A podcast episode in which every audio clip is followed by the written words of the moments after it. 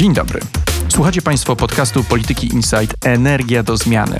W naszej audycji opowiadamy o najważniejszych wiadomościach sektora energetycznego, omawiamy zmiany regulacyjne i najnowsze trendy technologiczne. Z naszymi gośćmi dyskutujemy o konwencjonalnych i odnawialnych źródłach energii oraz o polityce polskiej i europejskiej. Mierzymy się też z tematem zmian klimatycznych i tego, jak wpłyną one na nasze życie. Nazywam się Robert Tomaszewski i zapraszam na dzisiejszą audycję. Jest wtorek, 2 marca. Wiele z problemów Zjednoczonej Prawicy to spory czysto polityczne, ambicjonalne, personalne. Choć nie jest to łatwe, takie kłótnie można wyciszyć, wystarczy bardzo chcieć. Inaczej jest z energetyką. Transformacja energetyczna jest największym wyzwaniem, a zarazem największym tematem politycznym dla tego pokolenia polityków. Różnice, które ujawniły się w Zjednoczonej Prawicy, dotyczące tempa transformacji, stosunku do węgla, wyboru technologii na dziś i na pojutrze, to kwestie fundamentalne. W Krajowym Planie Odbudowy 37% środków z Funduszu Odbudowy ma pójść na cele związane z Europejskim Nowym Zielonym Ładem. Te pieniądze będą miały duży wpływ na to, jak zostanie ustawiona polityka rozwojowa kraju w najbliższej dekadzie. Dziś, razem z Wojtkiem Szackim i Robertem Tomaszewskim, zastanowimy się, jak głęboki jest podział w obozie politycznym Jarosława Kaczyńskiego, czy to jest konflikt zastępczy, czy prawdziwy, i kto na nim zyska, a kto straci. Zapraszam na energię do zmiany.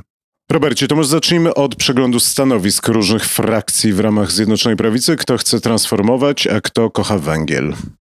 Może zacznijmy od tej drugiej grupy, czyli grupy kochającej węgiel. Tutaj swoją polityczną tożsamość najbardziej wzmacnia w tym momencie oczywiście Solidarna Polska ustami Janusza Kowalskiego, odwołanego już wiceministra aktywów państwowych który prowadzi taką ofensywę medialną, pokazując różnicę pomiędzy jego formacją, partią Ziobry, a głównym koalicyjnym partnerem, czyli Prawem i Sprawiedliwością, i atakuje PiS, zarzucając tej partii, że nie dotrzymuje swojego programu wyborczego, z którym szła na wybory w 2015 roku, czyli obrony węgla, domagania się rozluźnienia unijnego pakietu klimatycznego i stawiania przede wszystkim na to, co mamy w Polsce, czyli elektrownie węglowe, obronę górników i tak dalej. Więc to jest chyba obecnie taka najsilniejsza i najbardziej wyraźna tożsamość energetyczna w Zjednoczonej Prawicy. To tutaj szybko bym tylko dopytał, na ile Janusz Kowalski rzeczywiście jest przeciwnikiem transformacji energetycznej, na ile on uważa, że po prostu powinniśmy cały czas palić węglem, jak długo ten węgiel będziemy mieć, a na ile on uważa, że po prostu powinniśmy wolniej się transformować. Janusz Kowalski mówi, że tempo transformacji energetycznej, które osiągnęliśmy, jest po prostu zbyt szybkie i jako kraj najbardziej uzależniony od węgla w całej Unii Europejskiej nie jesteśmy po prostu gotowi na to, żeby sprostać tym wymaganiom, które płyną do nas z Brukseli i argumentuje, że powinniśmy jako rząd przeciwstawiać się temu kierunkowi i starać się wywalczyć dla Polski jak najbardziej korzystne warunki i czas po to, żeby móc tą transformację przeprowadzać. Natomiast coś, co na początku wychodziło z takiej czystej kalkulacji politycznej, przeobraża się w taką oddzielną tożsamość polityczną, która daje też możliwość solidarnej Polsce dołowienia nowego elektoratu. Obecnie nie mamy tak naprawdę w tym mainstreamie politycznym żadnej partii, która by występowała w obronie górników i Solidarna Polska wypełnia tą próżnię. Tutaj na przykład kompletnie nie jest obecna opozycja, która nie wchodzi w buty obrony Śląska, obrony kopalń, obrony górnictwa. I Kowalski razem ze Zbigniewem Ziobrą starają się wypełnić tą lukę, i wydaje się, że ta przyspieszająca transformacja będzie dawała im coraz większą przestrzeń do takiej ofensywy politycznej i łowienia tych kolejnych głosów osób niezadowolonych z tego tempa, osób, które będą na przykład zwalniane z powodu wysokich cen energii, wysokich cen uprawnień do emisji, czy to w przemyśle, czy to w górnictwie, czy to w energetyce. Więc tutaj ten potencjał jest naprawdę spory i będzie rósł z każdym rokiem.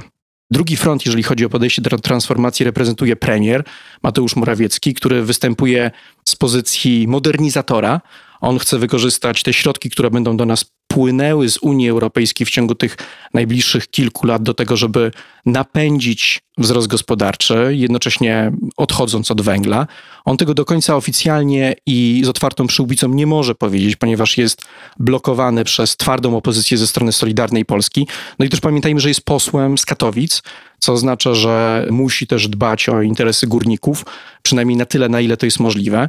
Więc w tej swojej narracji na temat transformacji on podkreśla szczególnie istotną rolę walki ze smogiem, coś, co tak naprawdę wszystkim nam jest i powinno być bliskie, czyli możliwość oddychania świeżym powietrzem, a także tą istotę modernizacji Śląska, to co może wydarzyć się w tym regionie dzięki środkom unijnym, tak? To znaczy przyszłość polegająca na rozbudowie fabryk elektrycznych samochodów, baterii, paneli fotowoltaicznych, czyli wszystkiego tego, co może pojawić się w dobrze uprzemysłowionym regionie już po odejściu od węgla. To to są te dwa, rozumiem, takie główne obozy. W ramach tych głównych obozów, jeszcze dopowiadając do tego obozu transformacyjnego, rozumiem, że to są podobozy.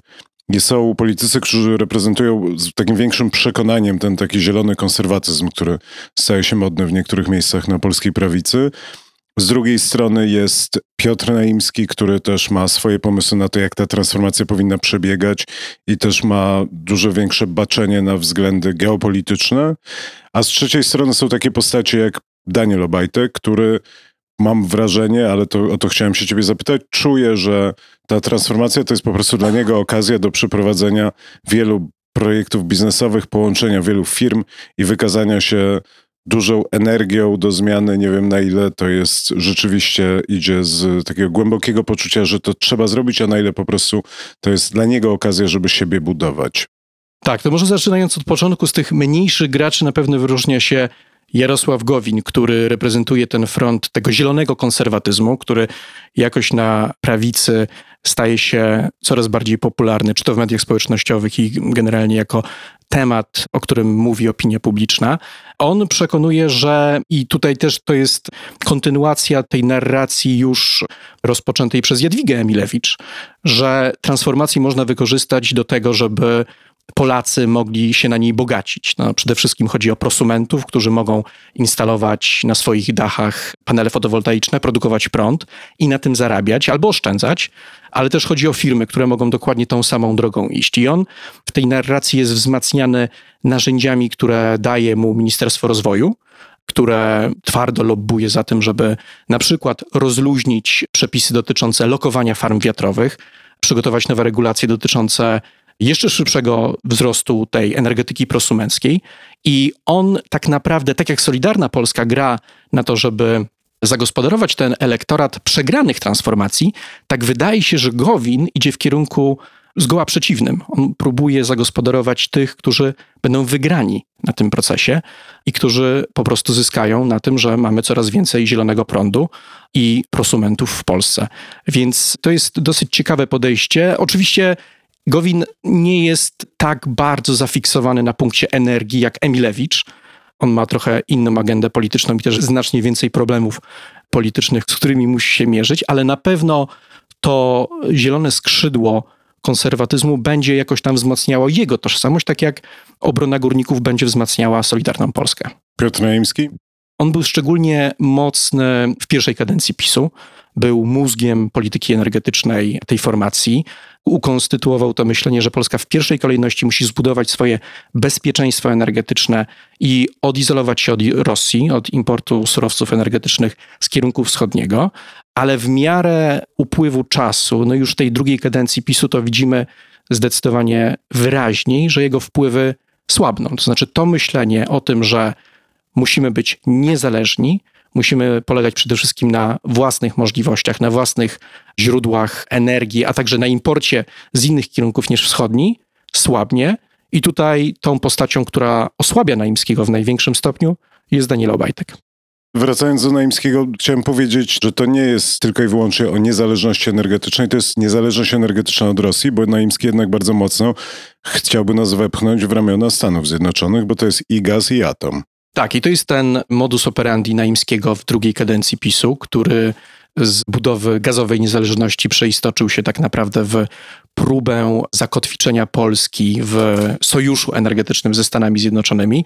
On idzie dwutorowo. Pierwszym torem jest rozwijanie tych relacji handlowych dotyczących gazu skroplonego i to się bardzo rozwinęło. Importujemy bardzo duże ilości gazu LNG ze Stanów Zjednoczonych, a tym drugim torem jest energetyka jądrowa. No i Piotr Naimski jest obecnie największym sympatykiem wyboru amerykańskiej opcji, jeżeli chodzi o możliwość budowy pierwszej elektrowni jądrowej w Polsce, czyli transferu technologii jądrowych ze Stanów Zjednoczonych.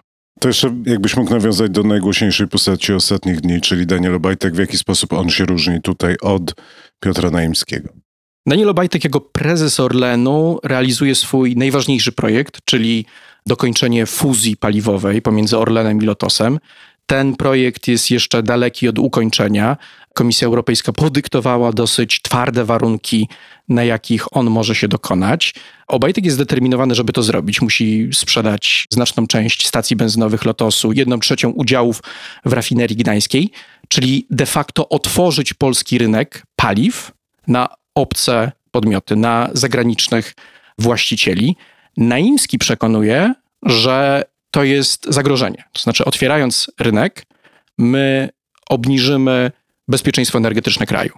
Obajtek wydaje się, że reprezentuje już ten nurt, w którym mówi, że nieważne jest już teraz bezpieczeństwo, ponieważ już je osiągnęliśmy, jesteśmy zdywersyfikowanym rynkiem. Teraz musimy budować możliwości finansowe państwowych koncernów po to, żeby one mogły prowadzić transformację energetyczną, po to, żeby miały na nie pieniądze.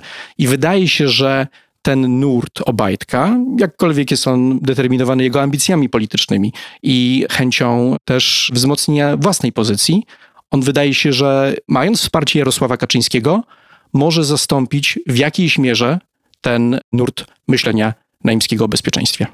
No dobrze, to dziękuję bardzo za zmapowanie tych różnych postaw w Zjednoczonej Prawicy. Teraz chciałbym Ciebie zapytać, a może też Wojtka, jeżeli włączy się naszej rozmowy, na ile te różnice są zasadnicze? To znaczy, czy to jest tak, że tu jest jakiś najniższy wspólny mianownik, który jest w stanie połączyć te postawy bardziej solidarnej Polski i obozu Mateusza Morawieckiego, ale tak naprawdę też wszystkich. I czy jest jakieś pole do kompromisu, czy to jest tak, że te różnice są tak zasadnicze, że tu się nie da znaleźć jakiegoś polubownego rozwiązania i to musi doprowadzić do rozpadu tej formacji. No to pewnie różnie, zależnie od tego, na kogo będziemy patrzyli, bo nie bardzo wierzę, żeby Jarosław Gowin pod sztandarem energetycznym wychodził z Zjednoczonej Prawicy i powiedział, że on nie może znieść losu prosumentów i że on zaprasza tych wszystkich, którzy skorzystali na transformacji do głosowania na porozumienie. No tak się po prostu nie wydarzy. I jeśli Jarosław Gowin wyjdzie ze Zjednoczonej Prawicy, to kwestie energetyczne będą dziesięciorzędnym, jak sądzę, argumentem. Natomiast zupełnie inaczej jest w przypadku Solidarnej Polski, dla której to jest kwestia węzłowa dla budowy swojej tożsamości. My rozmawialiśmy trochę poza mikrofonem o tym, że trwa walka o duszę PiS. I tutaj Solidarna Polska występuje w roli obrońcy tego PiSu z 2015 roku który szedł do wyborów pod hasłem obrony węgla, obrony takiej tożsamości energetycznej Polski, suwerenności energetycznej Polski. I teraz te hasła przejęła Solidarna Polska, prawdopodobnie dlatego, że PiS się zorientował, że w świecie współczesnym i w Unii, mając zdecydowaną politykę Brukseli w tej sprawie za plecami, nie da się po prostu wiosłować w innym kierunku. I myślę, że PiS pod presją realiów po prostu zaczął płynąć z głównym europejskim nurtem, nawet jeśli retorycznie jeszcze mówi trochę inaczej, nawet jeśli tu i ówdzie się pewnie jeszcze sprzeciwi albo zaznaczy swoją odrębność, to taki zasadniczy kierunek to jest ten sam kierunek, w którym idzie większość państw europejskich. Poprawnie Robert, jeśli się bardzo mylę, szkicuje taki zgrubny obraz sytuacji. Natomiast Solidarna Polska tutaj nie ma specjalnie odpowiedzialności i może się odróżniać od PiSu dość bezpiecznie i przekonywać na przykład, że wszystkie podwyżki cen energii, które nas czekają, konsumentów, firmy i tak dalej, to jest wina polityki Mateusza Morawieckiego.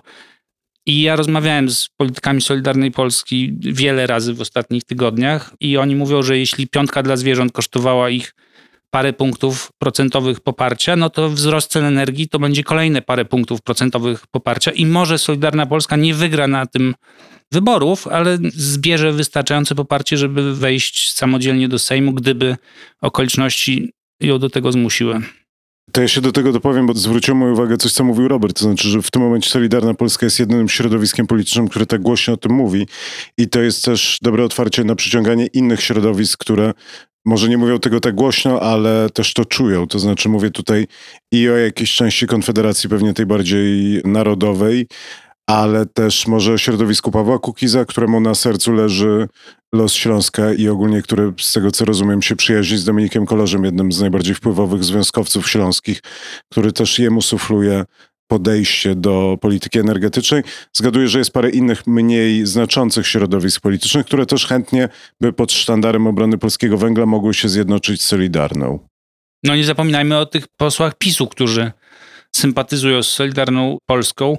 No jest to oczywiście również spór polityczny wewnątrz PiSu o Mateusza Morawieckiego. Są też obawy tych szeregowych posłów o to, że zabraknie ich w przyszłym Sejmie ponieważ jeśli oni się do tego Sejmu dostali z ostatniego lub z przedostatniego miejsca wśród tych, którzy się dostali w swoim okręgu, to oni też patrzą na sondaże i wiedzą, że te kilka punktów procentowych, które PiS stracił, no to przekłada się po prostu na ich przyszłość polityczną. Wydaje się, że ten górniczy magnes Solidarnej Polski, on będzie rósł z każdym kolejnym miesiącem i rokiem.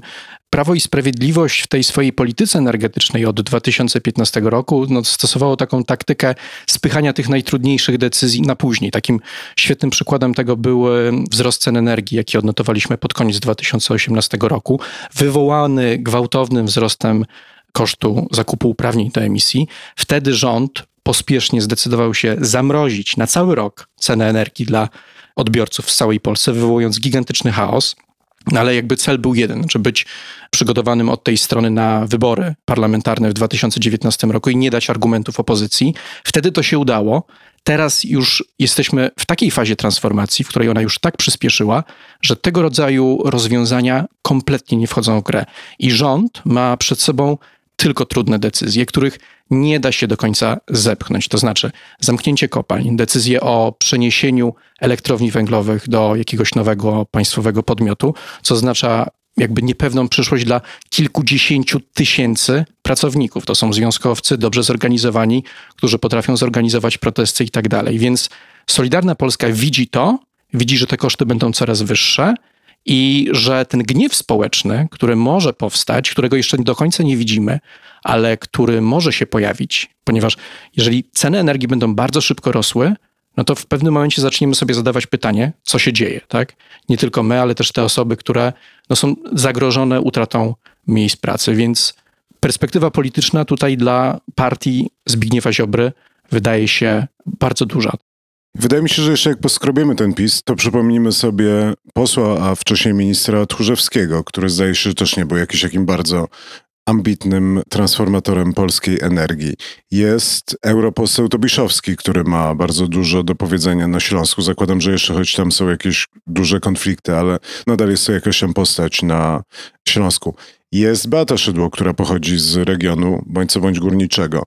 Jest prezydent Andrzej Duda, który też mówił nam na ostatnim katowickim kopie o tym, jak to dużo mamy węgla. I jak na 200 to... lat wydobycia jeszcze. No właśnie, więc jest środowisko świętej pamięci profesora Jana Szyszki, któremu teraz stawiane są pomniki, a wokół którego też się zebrało ilość osób, które miały inne myślenie o energetyce. Więc wydaje mi się, że tak naprawdę, jak się na tym chwilę zastanowić, to w tym, szczególnie w tym pisie starszego pokolenia, jest dosyć dużo tutaj ludzi, którzy jakby ich zapytać tylko i wyłącznie na podstawie tej polityki energetycznej, po której sami się opowiadają, to jednak wydaje mi się, że bliżej byłoby im w tym momencie do Solidarnej niż do Mateusza Morawieckiego. Jest jeszcze bardzo ambitna europosłanka PiSu, pani Izabela Kloc, która też próbuje wykorzystać obronę węgla do tego, żeby budować swoją pozycję polityczną i też wzmacniać swoje wpływy w spółkach skarbu. I ona tą kartą bardzo aktywnie gra, zarówno w Europarlamencie, jak i w kraju, na Śląsku. Więc tutaj potencjał dla tych działaczy, którzy widzą w obronie węgla zyski polityczne, no, będzie tylko rósł. No i pytanie, kiedy ta lojalność wobec regionu, wobec pracowników i tych zamykanych zakładów pracy, czy to kopalń, czy fabryk energochłonnych, stanie się dla nich ważniejsza niż lojalność wobec Nowogrodzkiej. Dochodzimy do pytania zasadniczego, to znaczy co myśli, a w następnej kolejności co zrobi Jarosław Kaczyński. To jest pytanie, które ja sobie zadaję od dawna. No, było to słynne głosowanie w Sejmie na temat wsparcia dla offshore'u, dla wiatraków na morzu, w którym wiele wskazuje na to, opisała to Rzeczpospolita, Jarosław Kaczyński wyjął kartę i nie zagłosował. wraz z nim sporo też jego takich najstarszych i najpewniejszych druchów sprzed lat. Całe to środowisko, tam już nie pamiętam kto dokładnie to był, ale wydaje mi się, że Marek Suski, że Ryszard Terlecki i tak dalej, i tak dalej. Więc pamiętamy to, że w 15 roku, kiedy Jarosław Kaczyński szedł po władzę, to jednym z tematów, o których on dużo mówił, to było właśnie odejście od energetyki wiatrowej na lądzie. Więc jest coś takiego, że zdaje się, że Jarosław Kaczyński, choć prawdopodobnie polityka energetyczna nie jest tym, co go najbardziej interesuje i kręci, to nie jest wielkim fanem tych wszystkich nowoczesnych, odnawialnych technologii z Niemiec. Więc zastanawiam się, jak on stoi i na ile on będzie rzeczywiście do końca trwał z Mateuszem Morawieckim i z kierunkiem, który wydaje się być zdroworozsądkowy i bezalternatywny, ale jednak trochę wbrew duszy pisowskiej. No, wydaje mi się, że Jarosław Kaczyński nie ma tutaj jakiegoś super dobrego rozwiązania na stole, bo nawet ci politycy Solidarnej Polski, z którymi rozmawiam, przyznają, że nawet oni nie widzą jakiegoś rozwiązania pozytywnego. Znaczy, oni się skupiają na krytyce rządu i na tym, że zostały podjęte decyzje, które są już nieodwracalne, że mleko się już rozlało, węgiel się rozlał i nie ma czego zbierać. I trudno mi sobie wyobrazić, jak oni mieliby to odwrócić. Nie da się tego zasypać jakimś programem odbudowy polskiego węgla, no bo wydaje mi się, że po prostu, że tu już zostało wszystko powiedziane, zrobione i że teraz można się przyglądać dość biernie biegowi zdarzeń.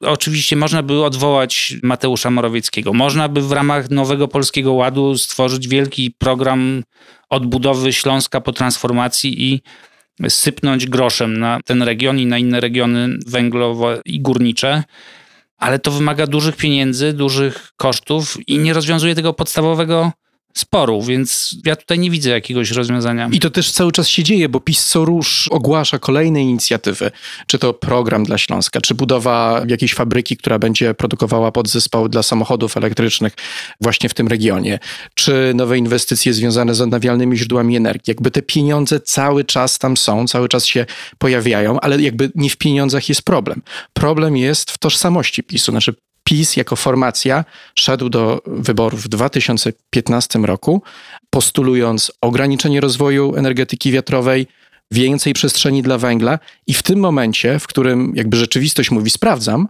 oni ze swoją tożsamością no, nie są gotowi na taką zmianę, więc te decyzje, czy to w sprawie zamrożenia cen energii, czy w sprawie dodatkowych środków dla Śląska, to są tak naprawdę plastry, które no, nie rozwiązują w żaden sposób problemu problem można rozwiązać tak naprawdę w dwa sposoby. Znaczy, uciekając i kupując sobie trochę czasu, próbując znaleźć jakiś taki jeden wspólny mianownik, który będzie łączył porozumienie, Solidarną Polskę i Prawo i Sprawiedliwość. Na przykład polska droga transformacji, tak? W sensie jesteśmy jako Polska wyjątkowi, potrzebujemy więcej czasu, węgiel będzie stopniowo ograniczał znaczenie. De facto to już się realizuje. Moim zdaniem to jest to, co my słyszymy od pięciu lat i w I ten to nie sposób działa. uda, to jest plasterek, który zakleił ranę Tak. i że ten plasterek już nie trzyma. Alternatywą jest redefinicja całkowita tożsamości PiSu, no i przestawienie go na te zielone tory z jakąś taką meta opowieścią, co ta partia tak naprawdę chce zrobić. My teraz jesteśmy, i to też warto o tym pamiętać, jesteśmy na początku procesu, który prawdopodobnie potrwa 20-30 lat, procesu gospodarczo-społecznego, niezwykle skomplikowanego, który na nowo w ogóle zdefiniuje naszą rzeczywistość w kraju, to w jaki sposób działa gospodarka, jak produkujemy energię i tak dalej. I potrzebujemy takiej właśnie metaopowieści, co my chcemy zrobić. Tej metaopowieści nie ma w PiSie na razie. W sensie są jakieś pomysły punktowe, jest nowa polityka energetyczna, są różne inicjatywy dla regionów, ale to jest wciąż zbyt mało. Tutaj jest tak, że w PiSie jest świadomość tego, że coś się zmienia i to młodsze pokolenie posłów PiSu doskonale to wie. Ja rozmawiałem z jednym z reprezentantów tego pokolenia. No i on mówi wprost, że PiS z 2015 roku nie wygra wyborów w 2023, że coś trzeba zmienić i nie ma powrotu do tych haseł, które przyniosły PiSowi władzę dwukrotnie w 15 i w 19 roku. No i ta transformacja partii, transformacja duszy partii będzie równie trudna, co transformacja energetyczna. Gdzieś po drodze na tym wirażu iluś posłów się zgubi, iluś polityków pójdzie swoją drogą, być może nawet cała partia, taka jak Solidarna Polska, pójdzie swoją drogą. Być może PiS wyjdzie z tego bardzo pokiereszowany, a być może na tym zyska, ale to zobaczymy dopiero przy urnach wyborczych, a być może nawet on odda na jakiś czas władzę i dopiero wychowa sobie nowych wyborców, którzy będą przychylniej patrzyli na ten neopizm. No tylko właśnie ja mam problem z tą metaopowieścią, bo to znaczy mam dwa problemy. Jeden jest taki, że nie do końca widzę miejsce dla Solidarnej Polski w tej metaopowieści, a dwa, nie do końca widzę osobę, która byłaby w stanie tą metaopowieść opowiedzieć, bo ty mówisz o tych różnych programach, program dla Śląska, budowa fabryk baterii, czy elektrycznych samochodów, czy różnych innych rzeczy, które przemysł 4.0 na Śląsku i tak dalej. I to wszystko jest pięknie i nawet prawdopodobnie się dzieje. Natomiast nie wydaje mi się, żeby wartość symboliczna tych programów i tych inwestycji była w stanie walczyć z górniczym pióropuszem. No, że tutaj też coś, o czym mało rozmawiamy, to że jednak ta opowieść o polskim węglu cały czas jest bardzo głęboko zakorzeniona, jakkolwiek coraz mniej prawdziwa, ale coraz bardziej głęboko zakorzeniona w tej takiej polsko-śląskiej duszy, gdzie ten węgiel jest tak ważny dla tego regionu i że to jest nośnik tradycji i takiej polskiej śląskości, czy śląskiej polskości. Więc ja nie widzę osoby, no bo tak, bo jak patrzymy, to rozmawialiśmy, Mateusz Morawiecki, nie jestem pewien, czy on jest w stanie to powiedzieć. Michał Kurtyka, no to jest raczej taki zasób technokratyczny. Artur Soboń też nie do końca. Jarosław Gowin ze swoim zielonym konserwatyzmem, mam wrażenie, że my w ogóle ten zielony konserwatyzm temu Gowinowi trochę w brzuch wpychamy, bo on o tym mało mówi, a my jakoś to widzimy, bo to jest przeniesione jeszcze z Jadwigiem Milewicz. Prawdopodobnie Jadwiga Emilewicz mogła być taką twarzą, ale poza nią to ja nie widzę polityków w tej partii, w tym pokoleniu, którzy mieliby taką władzę narracyjną, która byłaby w stanie stworzyć i opowiedzieć. Na opozycji są osoby, to znaczy o tym dużo na przykład mówi Szymon Hołownia, ewidentnie on w tym kierunku będzie szedł. Rozumiem też, że z końcem marca partia Szymona Hołowni zmierzy się z tematem klimatu. Prawdopodobnie też Platforma będzie próbowała. Lewica ma gorzej, bo się cały czas kłóci o to, czy to powinien być atom, czy odnawialne źródła energii, ale Lewica chyba trochę tak ma, że się musi cały czas kłócić. Więc to jest pytanie, bo wydaje mi się, że ta recepta jest słuszna, no, że jest potrzebna taka nowa opowieść, meta opowieść, wyjście do przodu i tak dalej, tylko kto miałby ją sprzedać? Moim zdaniem jest tylko jedna osoba, która może to zrobić i jest to Jarosław Kaczyński. Jedyny polityk, który w tej formacji miał w przeszłości możliwość kreowania tego metajęzyka polityki i on miałby ten potencjał i wydaje się, że jego elektorat mógłby mu w to uwierzyć, ale on musiałby to zrobić, musiałby przełamać w sobie to. I tak jak słusznie zaobserwowałeś, Kaczyński nigdy nie interesował się energetyką. Zawsze spychał to na inne osoby, na Piotra Naimskiego, na Mateusza Morawieckiego, które kreowały tą politykę, ale też jakby w imię politycznych celów. Polityka energetyczna nigdy nie strawiła swojego bytu. Kaczyński musiałby stworzyć oddzielny polityczny byt z energetyki i tak naprawdę zaproponować tą narrację i tylko wtedy ta formacja mogłaby taką wizję zarysować. Ja nie bardzo wierzę w taką przemianę energetyczną Jarosława Kaczyńskiego. Myślę, że to nie jest już ten czas, kiedy ten polityk byłby gotów do takiej rewolucji albo przyspieszonej ewolucji w poglądach. Natomiast nie bardzo się martwię, jeśli chodzi o brak twarzy. To znaczy, prędzej czy później, jeśli jest temat, to pojawiają się też twarze. Ja nie mówię o perspektywie tygodni czy miesięcy, ale w perspektywie kilku lat myślę, że na prawicy musi się pojawić popularny polityk, który tym sztandarem zacznie wymachiwać i gromadzić ludzi, bo taka jest trochę natura rzeczy, że jak się coś ważnego, jakaś sprawa jest ważna dla milionów ludzi, to prędzej czy później się ktoś pojawia, kto to umie zagospodarować. Więc jeśli miałbym szukać takiej twarzy, to prawdopodobnie wśród młodszych działaczy PiSu 30-letnich, może jakichś radnych śląskich, może jakichś młodszych posłów. Jest ktoś, kto za 3-4 lata wyrośnie na ważnego polityka i twarz tej rewolucji. Tylko problem jest taki, że na bardzo silnie spolaryzowanej scenie politycznej, żeby prawica mogła rządzić, musi być zjednoczona. Ta opowieść, o której tutaj rozmawiamy, bardzo tę prawicę dzieli i tutaj podgrzewa te podziały ta Solidarna Polska, co może koniec końców zbudować tą Solidarną Polskę w perspektywie najbliższych wyborów i dać jej te, nie wiem, 9, 12, 15%. Natomiast na dłuższą metę Albo to jest tak, że cała prawica stanie pod tym węglowym sztandarem I wraz z nim padnie. i wraz z nim padnie, albo się o to będą kłócić i bardzo ciężko będzie im pójść do przodu, bo to wydaje mi się naprawdę będzie najważniejszy temat polityczny najbliższych 20 lat.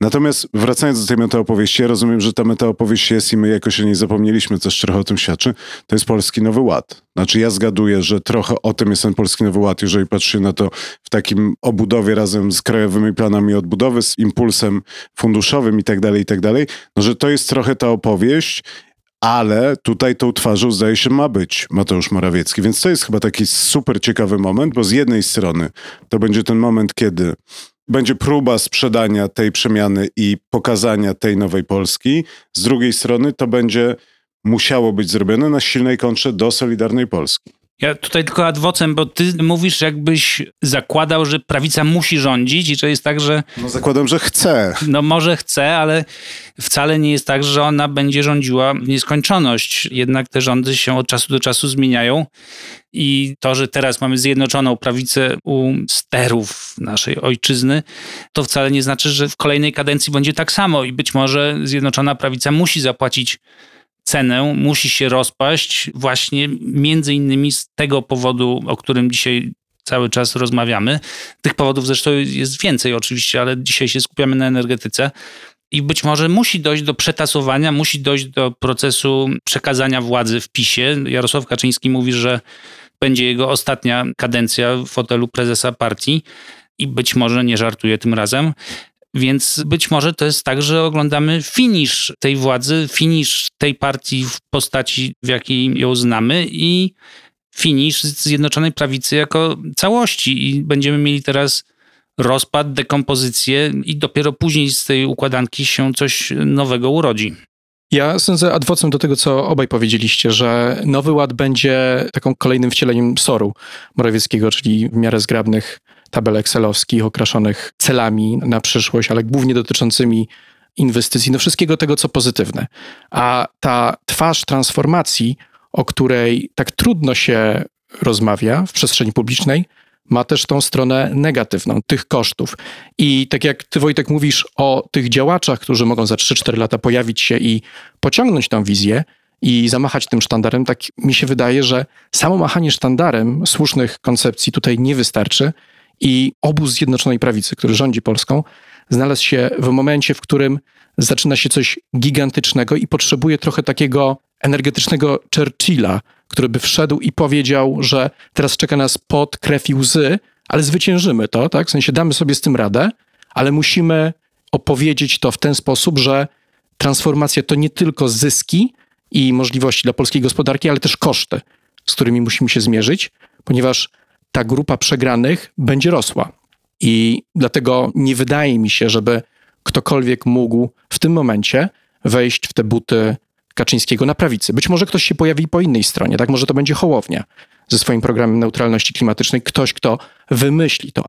Doszliśmy w pewnym sensie do ściany, bo Zjednoczona Prawica nagle stanęła twarzą w twarz z problemem, z którym nie miała do czynienia. Mianowicie pojawił się duży temat polityczny, który mocno dzieli Polaków. Nowa oś sporu, transformacja energetyczna.